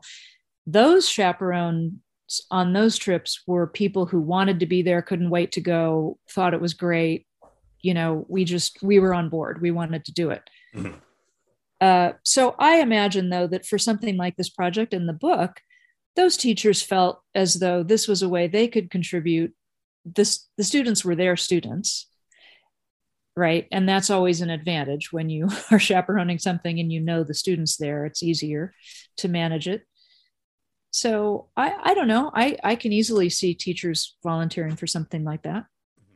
I think at the elementary school level, especially if it's um, right. I don't know a lot of high school teachers who would sign on for an overnight that was in the gym with sleeping bags and so i mean you know the the possibility for uh goings on would be Yeah. high and I can think of a couple that would sign up for that, and they're not the teachers that I like, Mrs. Hanson. I'm just kidding. Did you ever? I, I mean, the Ashland thing makes a lot of sense. Did you ever get stuck signing up for like a chaperoning thing that you absolutely hated, or were were you pretty lucky? Well, we all got stuck with things we that were, you know, not as preferred, Mhm. certainly. Mhm. Uh I can't remember anything that was just terrible, but then again, I I tend to go into things with a an attitude of, you know, I'm doing this right now and I'm going to make the best of it and we'll see how it goes. Yeah, that's a good that's a good attitude. I would I would be salty about things like that. I think, but that's that's uh, I, you're fantastic. Okay, what about this uh, Mr. Morton trying to bail on Dawn with these pizzas right at the last minute? That was horrible. It's like I'm I- out of flour. Like what? I know. And I found myself as I was reading that, I I felt my own hackles go up. Like, how dare he? Yeah, That is just that's ridiculous. He could drive to the supermarket and buy flour. I mean, he flour. there's no excuse. Get out of here. But it did add, you know, a nice wrinkle to everything, right? You know, at the moment when when things could have fallen apart, you know, you don't want to have all those kids there and no food. That almost nothing worse could happen, right? right, right, right, right. yeah. Um, yeah, I, I and again, like good for Dawn, this 13 year old, for holding her ground. Because I don't think I would have had the wherewithal or the uh presence to like sort of combat Mr. Morton. But she's like, yeah, okay, well, I guess this other pizza place will help me. Uh Well, Uh, and she was she was shrewd. She was downright canny because Yeah. she said maybe you can give me their phone number, right? So she was Yeah. really sticking it in there. she's like she's i'm afraid of dawn in a lot of Yeah. ways. Yeah. But yeah this mr morton i i wrote down dawn bullies mr morton and good for her. Uh, right, deservedly. deservedly so. Yeah. yeah and then, so then there's just a lot that's going on at the sleepover. Um the toy place is going to drop off their toy donations. Um like we said haley braddock she wins the creative fundraising award. Um she gets a telescope uh, Rob Hines, the most clothes collected, um, maybe by some uh, unscrupulous means. Um, and then yeah, we're we're playing games, we're reading, we're going to bed. Um, some kids are sad and want to go home, which I think is to be expected. Um, but otherwise, it seems like it's a big success. The big sleepover. It did. It seemed like it went really well. In fact, I was sort of a little surprised at how smoothly it went. Mhm. Um, on the other hand, it's true those were those were mostly littler kids, and they are going to fall asleep by ten or eleven because they're going to be exhausted from running around and not eating right and all that. So, and I guess the girls really didn't get any sleep at all. That's what it sounded like. Yeah. And I do think it's sort of a babysitters club thing to hype up the big event, but then all of the drama comes along the way. Um, ah, okay. and even to the point where, like, the book cover, this was going to be one long night. Like, it's really, it's sort of like, well, this happened and this happened and we took care of it. Like, uh, 90% of the drama in the book is about getting to the big sleepover. Right. Yeah. and that it's funny really that it's called dawn and the big sleepover maybe because they didn't want to give away at the beginning that there was going to be this whole fundraiser project Mm. you know really i mean a, a truer title would have been dawn and the fundraiser or Right, right, right. But maybe not as I was going to say sexy, but that's probably a weird word here. Maybe not as enticing for like their demographic. Like the big Yeah. sleepover, like what? What is this? A big sleepover? Got to check this out. right Yeah. and it looks like a lot of kids are at the sleepover so that looks like a babysitter issue right, right. They're very Yeah. crafty about these things over at Scholastic uh, with the babysitters, the way that they market these things. Um, well big money yeah. Um, and, and there was a line too where Miss Miss I think I'm saying her name wrong. Besser, Baser, Besser, maybe Besser. Uh, she says to the babysitters, "Oh, would you mind staying exactly the same age for a while?" And I kind of felt like that was an inside joke because I feel like they've been 13 for like three or four years. Yeah, and they will always be 13. Um, Uh-huh. so I don't know if that was intentional or not, but I took that as like an inside joke that yes, they do not mind staying the same age forever. so they really don't age over 145 books I don't think that they ever get to go to high school. Uh, Really? I think that they will always be in eighth grade. They started, I think, in seventh grade, they, and then we did very early on turning 13 for a lot of them. But I don't think anyone's ever going to turn 14 unless I'm Hmm. uh, not remembering something. Well, I see I see a big opening here for the Babysitters Club hits high school. Yeah, I think maybe like Ann might have tried to get some money out of that on like in a spinoff, but I'm not exactly sure. I'd have to. It's kind of why I'm excited. It's the thing that's keeping me going to get to the end of the series. Is like I don't really remember the stuff at the end as well as the stuff in the beginning. So um, Uh-huh. I'm excited to revisit that. Uh-huh. Yeah. Um, one other just quick note. I noticed on page 132, uh, they wrote the Barretts were the last to come to pick up their kids. Um, Mm. Mrs. Barrett is famously divorced from Mr. Barrett.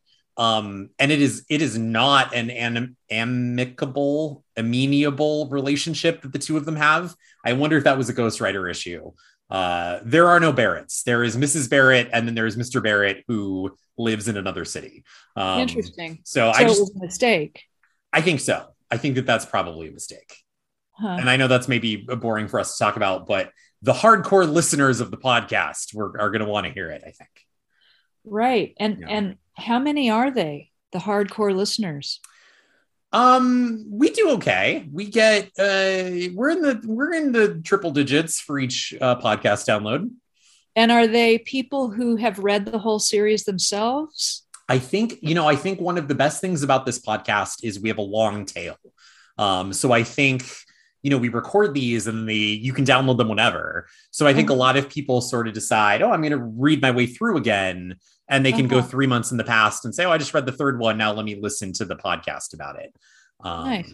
Yeah, and I and I've always said too, I, there's a few different Babysitters Club podcasts, um, and I've I've i- interacted with many of them before. Yours is not the only one. Mine is not the only one. No, not by a long shot. Um, really? Correct. Yes, Uh, but I I feel like mine is the one you listen to like right away after you read the book. I'm sort of like quick hits, like let's review, let's recap, and then a lot of um, other podcasts do a really good job of sort of like a deep dive into the themes, presentation of feminism, uh, what's going on in the 80s and the 90s. A lot of other podcasts do that a lot better than me. I think what we're sort of good at is like the quick hit, the fresh perspective from a guest who may or may not have ever read it before. Um, so I think you start with me, and then as as you sit with it over the week, you sort of like move on to uh, more critical pastures. Well, I I don't know a great deal about the world of podcasts, and I don't listen to a, a large number of podcasts. And I guess I had no idea that there were there must be podcasts about pretty much anything you could name. It's true. I've got some good Game of Thrones podcasts I can send you later. Hmm. And what happens on that? they just recap the episode and they talk about what happened. Uh, some of them, I think, like go back after having watched the whole series and talk about the episodes in light of where the show is going to go, which is interesting. Right. Yeah. The most fascinating thing for me in rewatching that was to see how in the first episode, of course, one doesn't see it the first time, but Mhm. when you've seen the whole series and then you watch the first one again, you see that the entire series is laid out in that first episode. Mm-hmm. Okay. All of the major all of the major themes of the of the series are there. I'll have to. I haven't rewatched the first episode in years. I'll have to go and uh, do that. Yeah. Huh. It's- Okay. It's fascinating. That's very interesting. Yeah. But yes, there are to the point where it's a joke. There are podcasts about anything that you can imagine. Every millennial has a podcast. So, yes. Oh, is that what it comes to? That if you're in a certain generation, Yes. you're you make you're creating one yeah, every millennial has a podcast. Yeah. Yeah. Huh. Especially in the Los Angeles area, I think is like the uh the larger stereotype. really Yeah. okay so boom, boomers can't have podcasts I mean, I think they can. I don't think they do it. I think the stereotype is like a podcast is very narcissistic. Um, a podcast is very, let me tell you my opinion on the thing that I like. Um, I see. And so I, I think it's associated with the millennial Gen Z generations much more so than maybe um, the older generations. hmm interesting Just from what I understand. And I'm Uh-huh. I'm fallen right into that category. So I'm not in any position. to to fight it. Um, yeah, we're basically at the end of the book here. The uh, the big sleepover is a success. We're gonna send all the stuff uh, to the Zuni tribe. I was wondering what the shipping costs on all that were gonna be. Oh, you There's- and me both. There's sort of like a like a hand waving line, like, oh, we took it out of the money that we raised, and then we also sent the rest to them. But how Right, much would thought, yeah There's not going to be money left. yeah. And and they they're gonna get a letter then from Joseph Woodward, the principal and uh English teacher. I thought of you uh there at the at the school. And he says something like, Oh, this was so great. And the money you sent us we're using to like begin reconstruction. Yeah, I thought really, uh, the people in Stoneybrook must be. They must have deep pockets.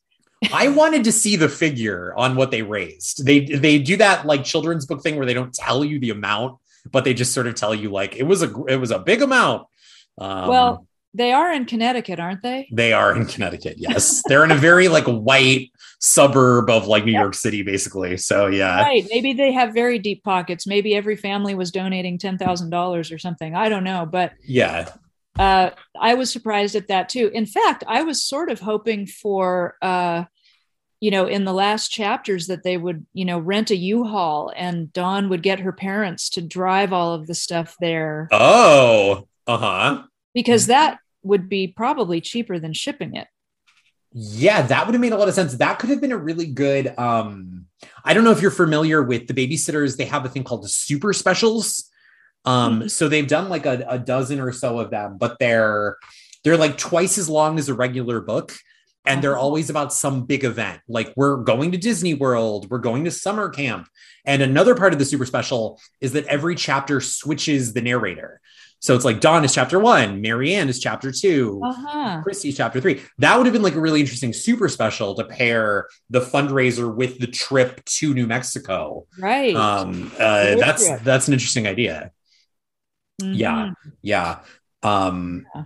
Oh yeah, and just to your point, Watson the millionaire. He's like, oh, I guess I'll give you fifteen dollars to get my crime and punishment back. Like, let's open, let's open that wallet a little bit uh, more, Watson. Come on. Fifteen dollars. Don't do us any favors, man. Right. Well, Um, it, it was 1990. I guess so. Oh yeah, you're supposed to. I've done the inflation calculator before. You're supposed to like roughly double everything from the 90s. So it's like fifteen dollars is like thirty dollars ish. Um, yeah. That, even that seems low to me, but It maybe. seems low to me too, Watson. Um, yeah, and then the- book just sort of ends where they're all getting like the letters from their the, the pen pals thanking them. Um, Haley gets a letter addressed to Madame Laveau. It goes to Mary Anne. Marianne is weird about it, but what else is new? Um, and then her pen pal just says like, "Oh, all your predictions come true," but then like, but the PS was great. Haley, you should have hidden your handwriting better. Yeah, Right. that's the PS. And that's that's the end of the book. Um, I, I thought the ending was fun. I did too. I thought it was a cute way to end. Yeah, yeah.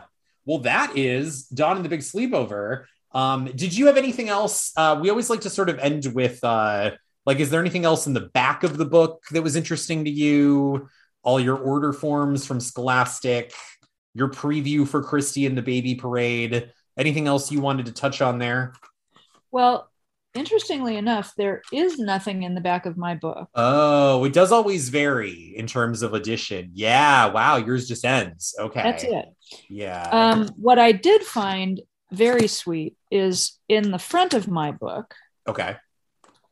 uh, Joanne P. Joanne Pajarito, Joanne K. Pajarito was the owner of this book. Oh. And there's Oh. a very cute little sticker here that says from the library of that is Joanne K. Pajarito. Uh huh. And I um, I had stickers like that when I was small. Yeah. I mean, I still have them. Who am I kidding? But I had I had stickers like that, and I used them with great relish when I was young. And just you know, the idea that a young person has a library of her own warms my heart. It's a nice I love- thought. Yeah. Yeah. Oh, that's so great. I always buy them used, so I never know what we're gonna get. Um, yeah. What did you? Anything about the cover art that you want to say? Uh, I thought this one's not so bad. Sometimes they're laughable. This one's pretty good. Well, I thought first of all, I'm assuming that's Dawn, I it must be. Yeah. and I thought, well, you know, Dawn's a little haughty, Oh. and no one says anything about that uh-huh. anywhere in the book. Well, she's I mean, from don't you think- California. Don't you think she's portrayed there as She is very attractive. I don't want to say too much about the 13 year old girl as a 30 year old man, but yeah, she looks. well i know you're in a hard spot in terms of that and you know that's another thing that's you know part of gosh i don't know if you remember in class when we read um, the the balloon man poem Okay. the wee balloon man who it's in spring and he's um you know talk he's handing balloons to the kids or something and uh everyone every student reads it as this creepy pedophile I see. every year I would have to say, no, no, you're reading it as creepy pedophile because of the world we live in now. But when this was written, there was no such illusion at all. It's a guy who's handing out balloons to little kids. And Okay. um, the fact that you, as a 30 year old man, find it quasi creepy to comment on an illustration, it's not even a photograph Uh-huh. it's an illustration of a girl who's in junior high school. I mean, I'm the one who used the word hottie just to be funny, but you know, she's cute. She's a cute girl, right? She's, yeah, yes, she is. And Dawn, I think, is supposed to be very attractive in the books. So, um, right. But it's so I guess where I'm going is that this to me, the cover dates the book because it has this girl who uh, is with all these kids who look like they're having a ball, and she looks like she's having a good time. And based on how she looks, you know, she could be out on a date or something, and instead, she's babysitting. And that's very much of the the 80s more than now, perhaps. Yeah, I can see where you're going. That's really interesting. I never thought of it in those terms before, but I know exactly So- what you mean. yeah, Yeah. as someone who's been working most recently at a middle school, I'm thinking of girls who look like this who are in the eighth grade. Were they in the eighth grade in this book? They are in the eighth grade. Yes. eighth Yes. grade, yeah. And I'm I'm thinking that the girls who are um I don't know. I don't see them babysitting. Hmm. And I'm not sure. Maybe they do. Maybe they do, but most of the women who I know who have children that need babysitting are hiring high school and college girls, not middle school girls. Mhm. So I wonder if that's shifted. I wonder if young girl, like I started babysitting when I was 11 or 12, 12 maybe. And I don't know that people have babysitters who are 12 anymore. Yeah, we've I've touched on this with a few guests before. Some people have remarked that they seem young to be doing what they do, and I don't I don't know how much of that is a, a time thing, how much of that, uh, as we've said, is a marketing thing to make them that age. How much of that is just uh, that we do, like maybe we don't do that anymore in 2021. I don't have a good answer for that, but that is it's interesting to think about. Yeah. I don't know because my children are too old to need babysitters. So I, they are the babysitters. yeah, I know that when they did need babysitters, I hired girls who were not in middle school, they were in high school. Mhm. Was that by choice or was that just because that's who was available? Um, I didn't know any girls younger than high school who were trying to do it. Hmm. So maybe I just didn't know. There was a girl, we lived in Washington when my children were very small and um, in a somewhat rural area. We lived on a street with other houses, but everybody had five acres kind of thing. Mhm. And the, the day after we moved in, a girl came walking down the street. She lived about four houses away. I learned later. She came walking down the street and she introduced herself, shook my hand, and handed me her business card. Oh, I I babysit and here's my business card and I we just noticed that you moved in and you have a little daughter and you know call me and uh, that was new and she did babysit for us quite a few times she was okay good yeah that's really enterprising of her to Mhm. to to go out of her way to do that and to have the business card yeah Yeah. And I think uh, we've talked a little bit. I think I can't remember the guest, but we talked a little bit about how just in 2021, we wonder if there is a sort of a generational technological shifts where we don't really think locally anymore. We sort of think with the internet, like I'm going to make my money or I'm going to put my efforts doing something that's going to be global or national. Um, where before you sort of had the, your, the world in your pocket, it was much Right. more, how can I, how can I make money, you know, in the radius that I can ride my bike? why babysit when i can make a tiktok and get a million followers There you go. Yeah. Are you on the TikTok? i am not Me neither. Me neither. no i in fact i didn't know until fairly recently that you could be on it like a follower of it i didn't Mhm. I didn't I've I've yet to really understand it entirely.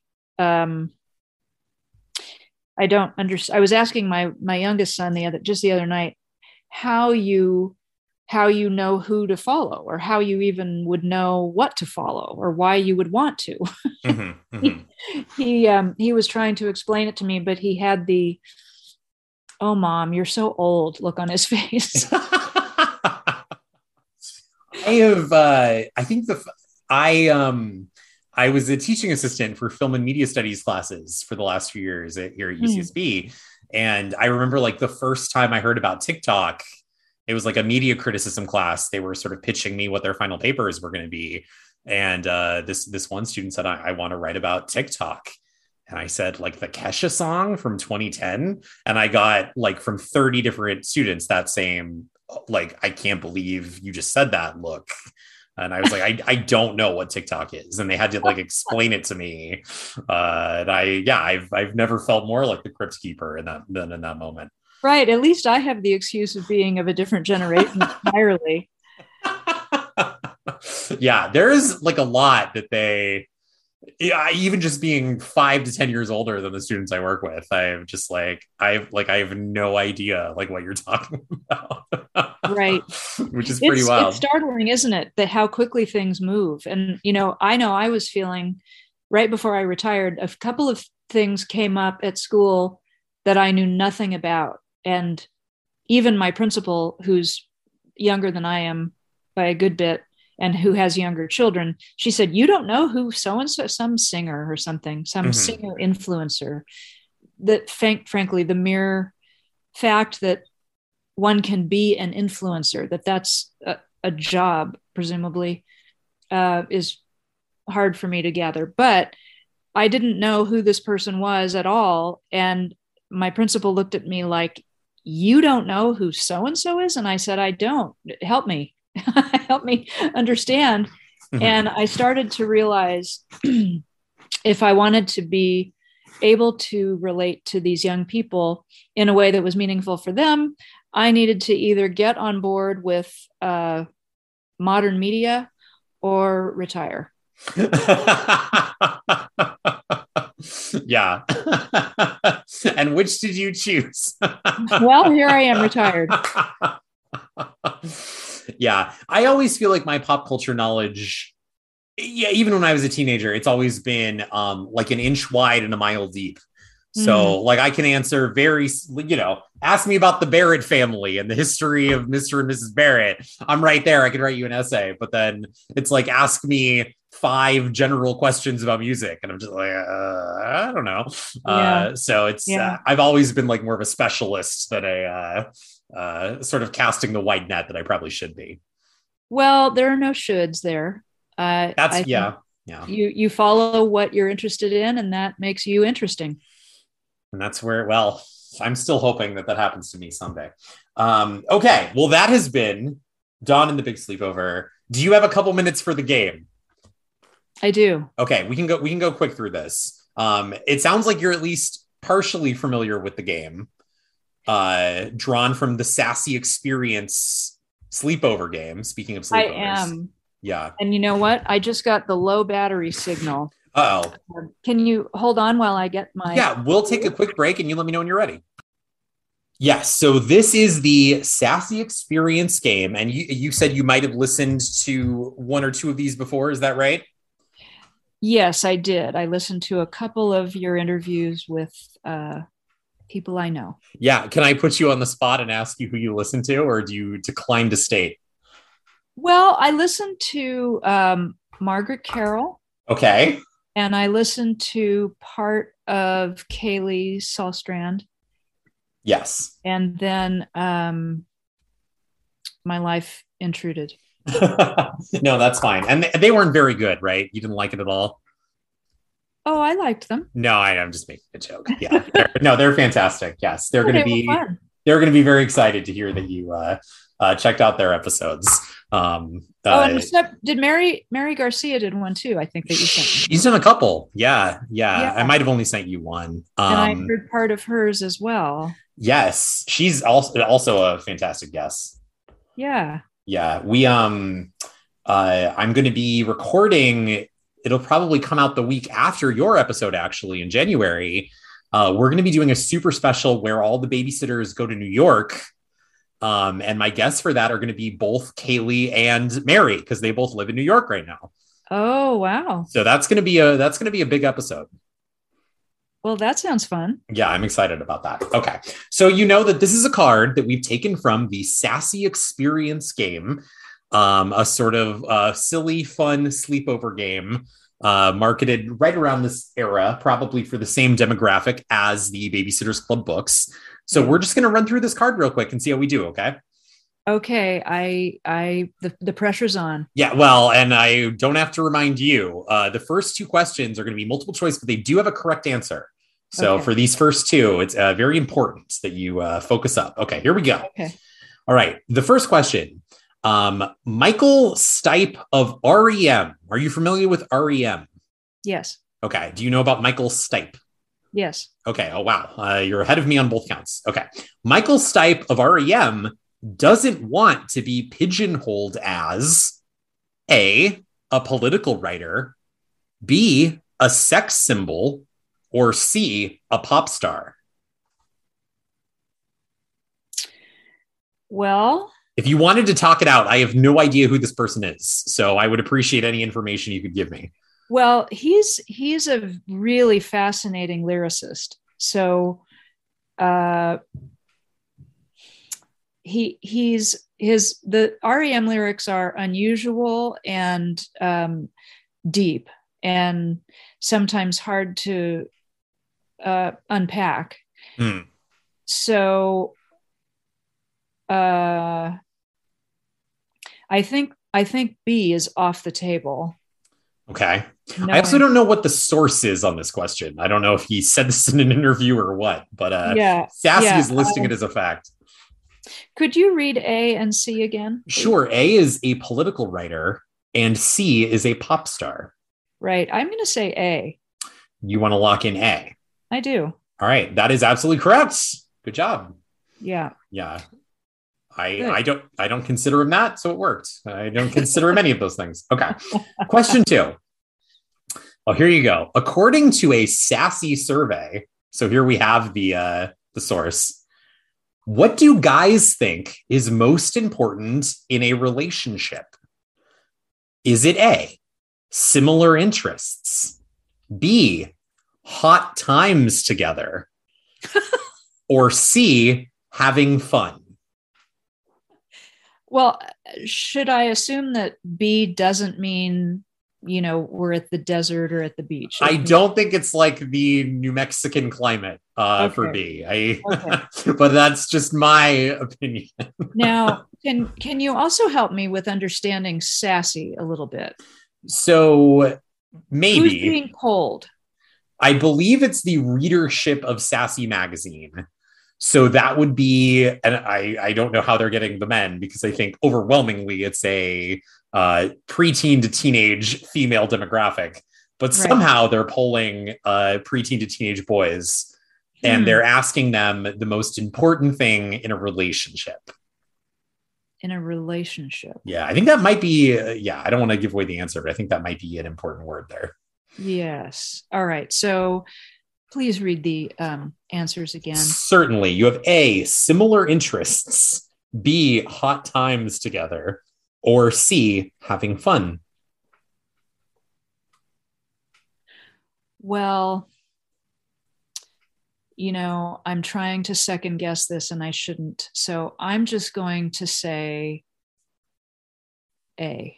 A, similar interests. You want to lock that in? Yes. All right, that's correct. Two for Oh. two. Ah. Uh, and the back of the card says 97% of guys responded with A, similar interests. Really? Yeah. I thought I was going to be wrong, but I wanted to be right. yeah you nailed it. Two for, not many people go two for two here. So the very impressive. Okay. All right. All right. You're you're out of the woods now. Um, so this next question is also multiple choice, but obviously there's not a correct answer on this one. The question is, Mrs. Hanson, how would friends describe your bedroom? Okay. A, neglected. B, totally cool. Or C, neat. I don't know why it can't be all of the above, but I think you have to choose one. This presumes that friends are in my bedroom. you don't have sleepovers anymore? well, not regularly. You can Uh, answer the question from when you were younger if you would like. That's always an option as well. If you want to answer as a 13 year old. Okay. So what was A? Neglected. Neglected. Okay. Neglected, totally cool or really neat. cool, or neat. Mhm. Uh, gosh.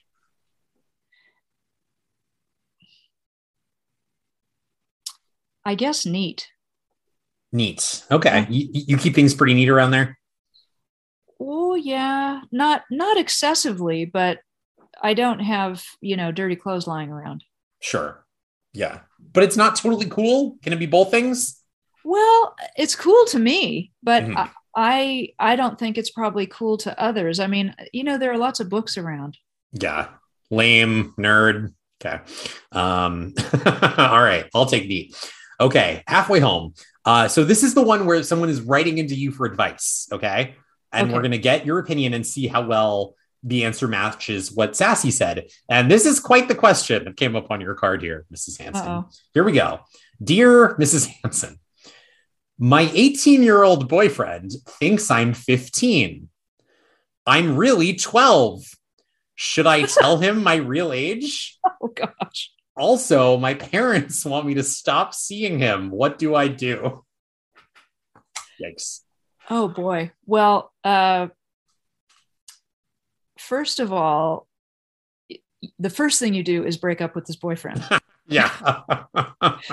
That's the first thing because his dating of you is a crime. right, right. so that's the first thing and it has to happen immediately and uh yeah the second thing is uh you need to find other adult caregivers because if your parents have been allowing you to see this person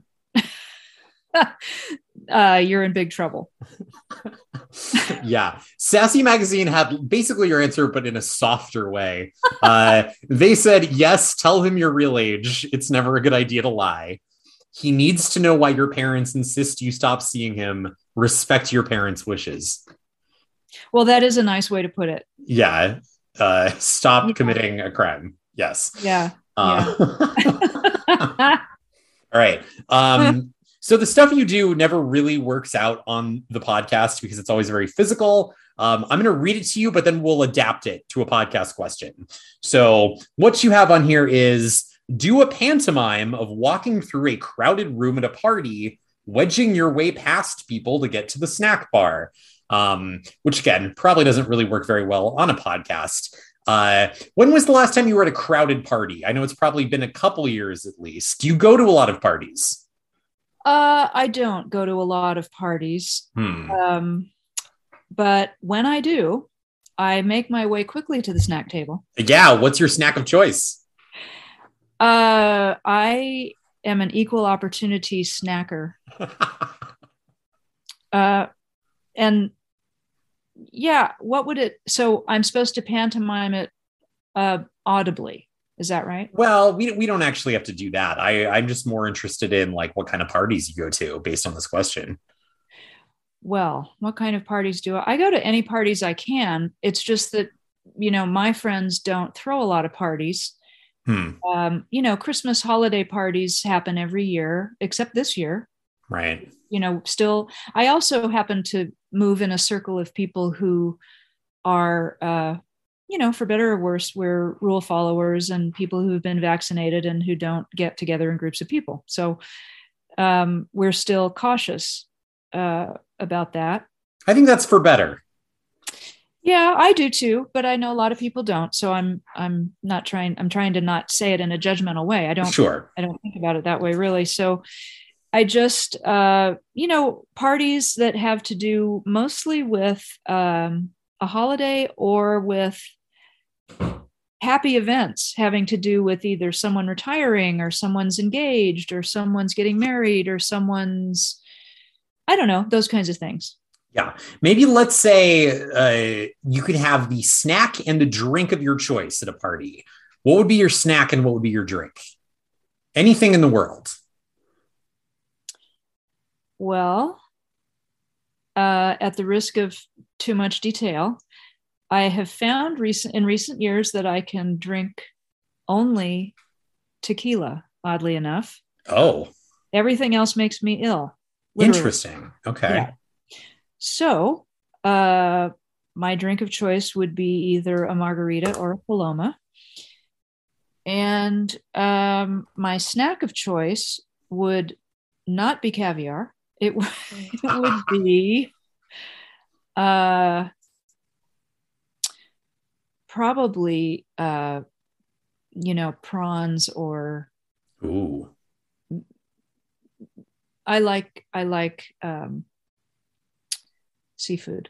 And so probably probably prawns or crab or something like that. Yeah that sounds really good. That's a really good answer. Um the tequila part i don't like. Tequila is my least favorite um alcohol. Right. And most people most people, if they are not going to drink something, it's tequila.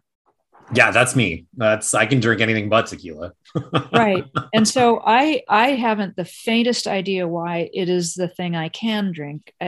It's it's uh strange. Yeah. Well, that's a fun fact. A fun fact, which is what we're here, what we're after, uh, what we're here for.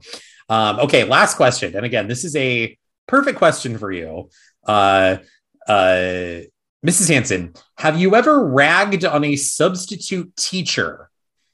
What's the worst thing you did to one or the most outrageous thing you ever thought about one? Hmm. And I you're in a quite a position to answer this question professionally, I think. Well, yes and no. I mean, if you think about it, a teacher is not really in a position to have anything to do with a sub because if the sub's there, the teacher's not. That's true. But we could think about your. But you know, as an administrator. Well, we. Oh, I was going to say just when you were a student, but yes, I'm now more interested in the administrator part. Yeah, as an administrator, I experienced several substitutes um, about whom I was thinking private thoughts that couldn't really be voiced because Ooh, okay. they were so bad that they had no business being in a room with young people. Mm um, you know, it was re- it was truly a warm body situation. Mm-hmm. And I, um, the only thing, whoops, my power cord slipped. Sorry. The oh, only no thing, the only thing that I said to someone fairly pointedly, and this was last year during pandemic, uh, we were back in school, but a sub was not wearing his mask appropriate. He had his mask under his chin. Mm-hmm. And a couple of students had actually mentioned it, that they were bothered by it. And um, so I made a point of going by the classroom and, and just walking by the window and looking in. And sure enough, there he was up at the front of the room with his mask under his chin.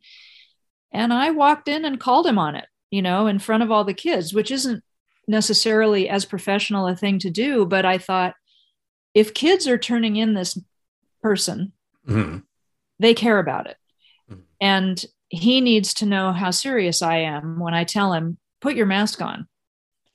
So I did it in front of the kids because I wanted him to get it. Yeah. Did that fix the problem with this particular teacher or was it still Yes, an it did. issue? Okay. That's good. Well, that's good at least. Yeah. Yeah. Okay. Interesting. What about when you were a young student? Did you ever uh, sass off to a substitute teacher or anything like that? Uh, no, I wasn't the kind of student who would sass off to anyone. Really, Sure. Sure. No. That's that's why we love you. That's fair. well, Um, I don't know. I mean, I would have liked to have been a little more assertive when I was younger, but I wouldn't. I wouldn't have ever been impolite to a substitute because I could, even as a as a young person, I could see that was a hard job. That that's a hard job. It, I mean, it terrifies me, and I'm I'm hoping to talk to ask you a couple questions about this in a minute. But like, I think that's where you sort of have to start, right? If you want to get credentialed for teaching. No, you don't have to sub. I never did. Oh, okay. Oh, all right. Well, let's hold on to that for a second. Yeah. Uh, okay, Mrs. Hanson, I think we did it. I think Yay. this was Dawn and the big sleepover. Did I miss anything? Is there anything else that we need to get on the record before we wrap it up here? Well, just that I appreciate your reaching out to me, and I I feel honored to have been asked to be on your podcast. It's a fun idea, and I've enjoyed reading the book, and I've enjoyed talking to you. It's been a real fun time. It was so much fun talking to you. You are certainly welcome back whenever you would like to join. Uh, however much of a recharge period you need, I will send you another book whenever you have the time, and we can do it all again if you would like. it's a Um, deal. Mrs. Hanson, is there anything, uh, any place where people can follow you? Anything you want to plug or promote? That's like a law of a podcast. I have to ask the guest that right at the end. Uh, well, gosh, I don't, you know, I don't, I'm not on Instagram. I don't do TikTok. I don't have a blog. I don't do any of those things. Um, but I will say I am spending my retirement currently and hopefully into the future doing quite a bit of writing. And if I um, get something of book length published, I will certainly ask to come back on your podcast and promote my book. That sounds amazing. I would absolutely love that. Yeah. And if, if you have any of your writing anywhere online ever in the near future, please let me know.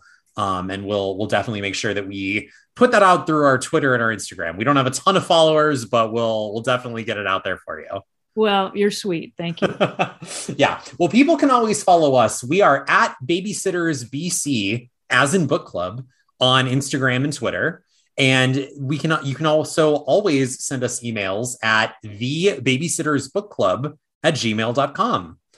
Uh, that's the babysitters book club at gmail.com. I actually just did on the 50th episode extravaganza, which people will have heard by now. We cleaned out the account. So it's fresh, it's new, it's it's it's empty, and I'm there. If if people want to email me, I'm I'm looking at it every week. So that's where people can get a hold of us. Yeah. All right, uh, Mrs. Hanson, anything exciting for the holidays you have going on?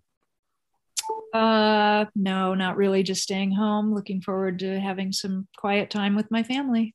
Yeah, and I guess this is coming out in January. Should I should ask you anything exciting for President's Day, uh, Valentine's Day, January, February stretch? Well, I don't. I don't know. It's exciting for me. I'm going to Carmel for a week in February, so that'll be nice. Oh, fun! Yeah. Uh, do you have plans in Carmel, or you're just uh, vacationing?